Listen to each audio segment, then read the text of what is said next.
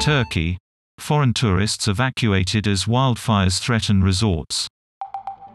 Coast Guard vessels and private boats have brought holidaymakers to safety, as the death toll rise.